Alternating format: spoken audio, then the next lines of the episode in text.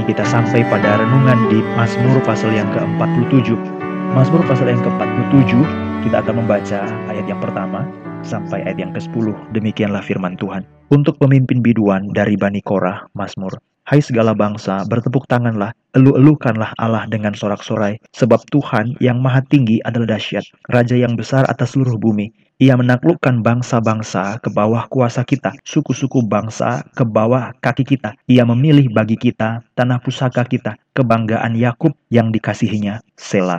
Allah telah naik dengan diiringi sorak-sorai. Ya Tuhan itu, dengan diiringi bunyi sangkakala. Bermasmurlah bagi Allah, bermasmurlah, bermasmurlah bagi Raja kita, bermasmurlah. Sebab Allah adalah Raja seluruh bumi, bermasmurlah dengan nyanyian pengajaran. Allah memerintah sebagai raja atas bangsa-bangsa. Allah bersemayam di atas tahtanya yang kudus. Para pemuka bangsa-bangsa berkumpul sebagai umat Allah Abraham. Sebab Allah yang empunya perisai-perisai bumi, ia sangat dimuliakan. Sampai di sini pembacaan kitab suci.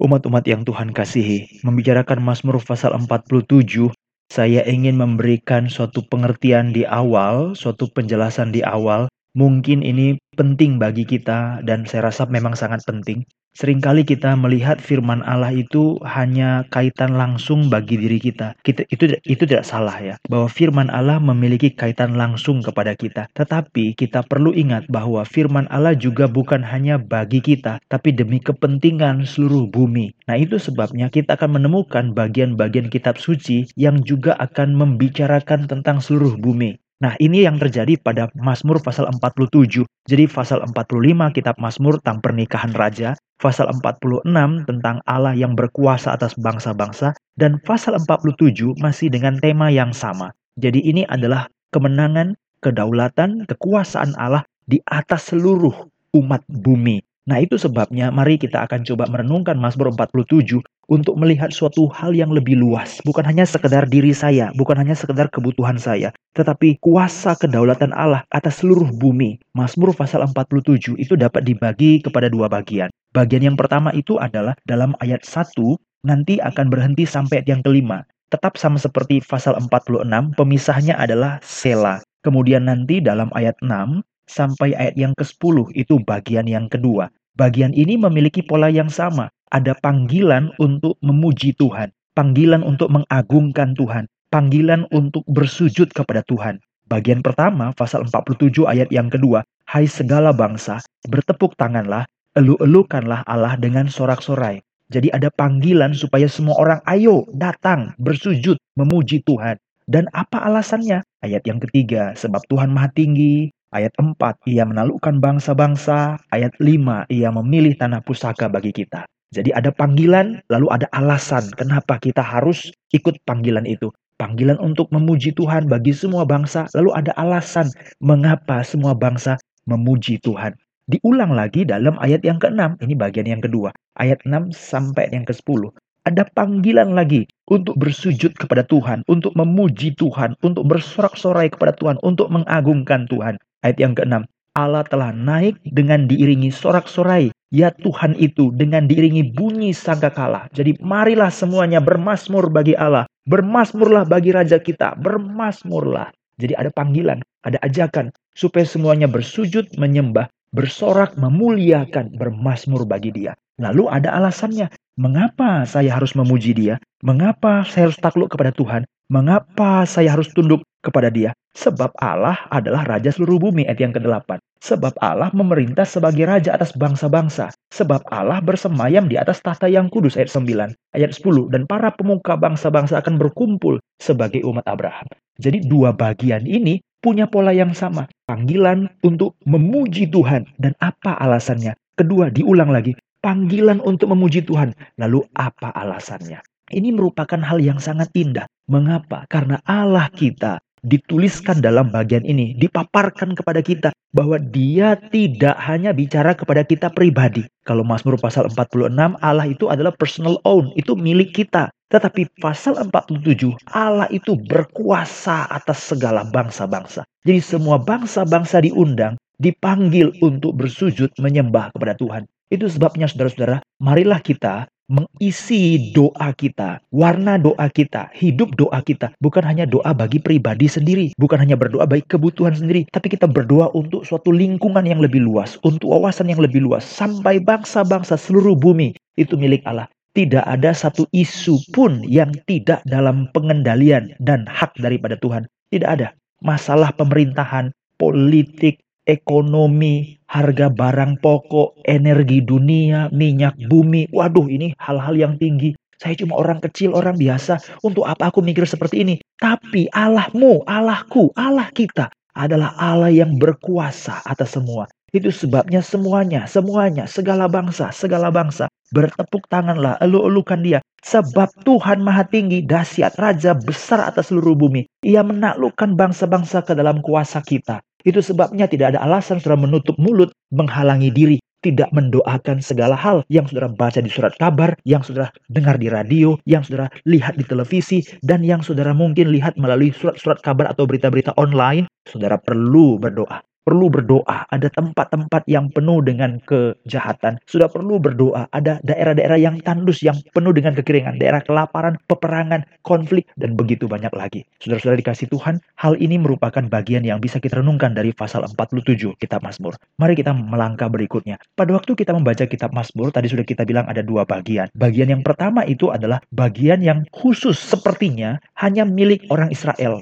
Tetapi bagian yang kedua, dia sudah berbeda lebih luas. Kepada siapa? Kepada semua bangsa-bangsa. Saya akan mengarahkan perhatian kita pada bagian pertama ayat yang kedua sampai yang kelima. Hai segala bangsa bertepuk tanganlah. Mengapa? Sebab Tuhan Maha Tinggi, Raja besar atas bumi, ayat 4, menaklukkan bangsa-bangsa ke bawah kuasa kita. Jadi ada kelompok kecil. Siapa? Kita. Siapa kita yang dimaksud? Dalam ayat 5 dikatakan, kita itu adalah yang punya tanah pusaka dipilih oleh Tuhan lalu disebut kebanggaan Yakub yang dikasihinya. Berarti ini khusus bagi orang Israel. Mengapa? Karena orang Israel adalah umat yang dipilih Tuhan dan tanah perjanjian adalah tanah yang dijanjikan yang ditentukan bagi mereka, tanah perjanjian. Dan disebut lagi namanya Yakub. Yakub itu artinya Israel. Jadi saudara dikasih Tuhan, ini kita. Siapa kita? Khusus orang Israel, khusus keturunan Yakub, khusus orang yang punya tanah perjanjian umat pilihan. Jadi Allah di dipuji oleh semua bangsa, tetapi dari satu kelompok ini loh,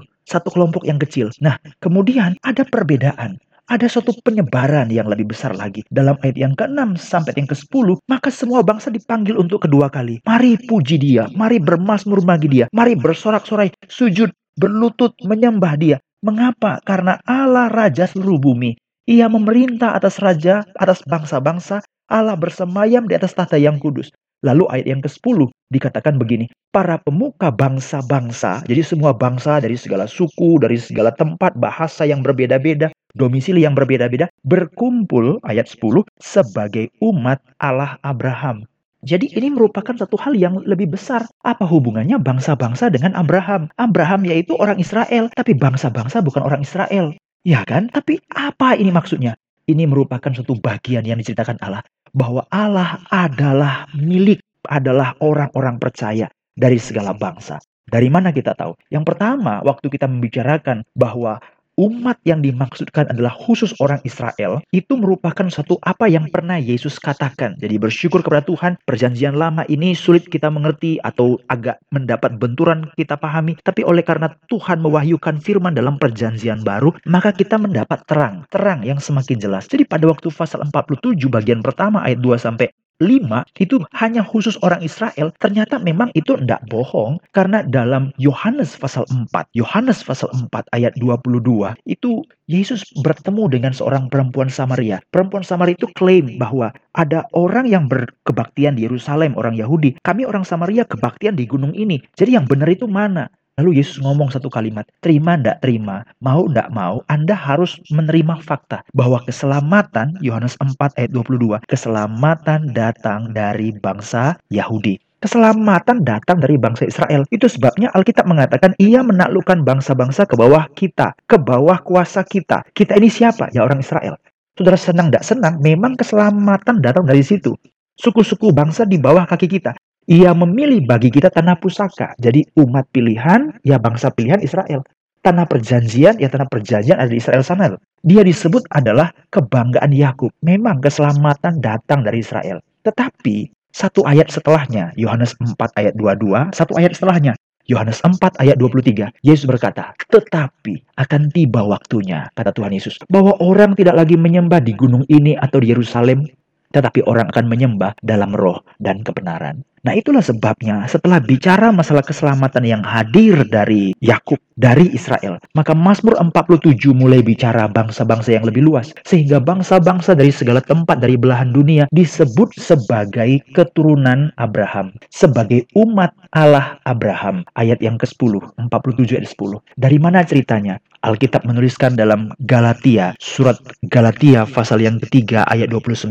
Jika kamu percaya kepada Kristus, maka kamu berhak menerima janji-janji Abraham. Galatia pasal 3 ayat 29. Jadi kita melihat betapa Allah sudah menunjukkan Mazmur pasal 47 adalah Mazmur yang berbicara tentang sesuatu perjalanan yang akan terjadi di masa yang akan datang. Ini akan terjadi di masa yang akan datang. Seribu tahun setelah peristiwa Daud, maka ada suatu peristiwa di mana Yesus lahir. Ini ditulis oleh Korah yang bukan Daud ya. Tapi waktu kita membayangkan Mazmur, maka ini adalah periode-periode di mana ratusan tahun sebelum Kristus lahir, sebelum Kristus Tuhan kita datang ke dunia, mereka sudah bicarakan bahwa Allah berkuasa dari Yakub lalu sampai pemuka bangsa-bangsa disebut sebagai umat Allah Abraham. Kita bersyukur kepada Tuhan karena Allah kita bukan Allah yang terkotak dan tertutup pada satu lingkaran yang sempit, tapi Allah kita Allah yang berkuasa atas seluruh bumi. Mungkin orang berkata, ah aku ndak lihat nih, kapan sih orang bisa menang? Kapan sih? Tapi Alkitab bicara tentang suatu fakta, fakta iman. Ini yang kita percaya, bahwa semua ini satu kali kelak akan digenapi oleh Tuhan. Akan digenapi oleh Tuhan. Kita sudah melihat bahwa Kristus lahir dari Israel,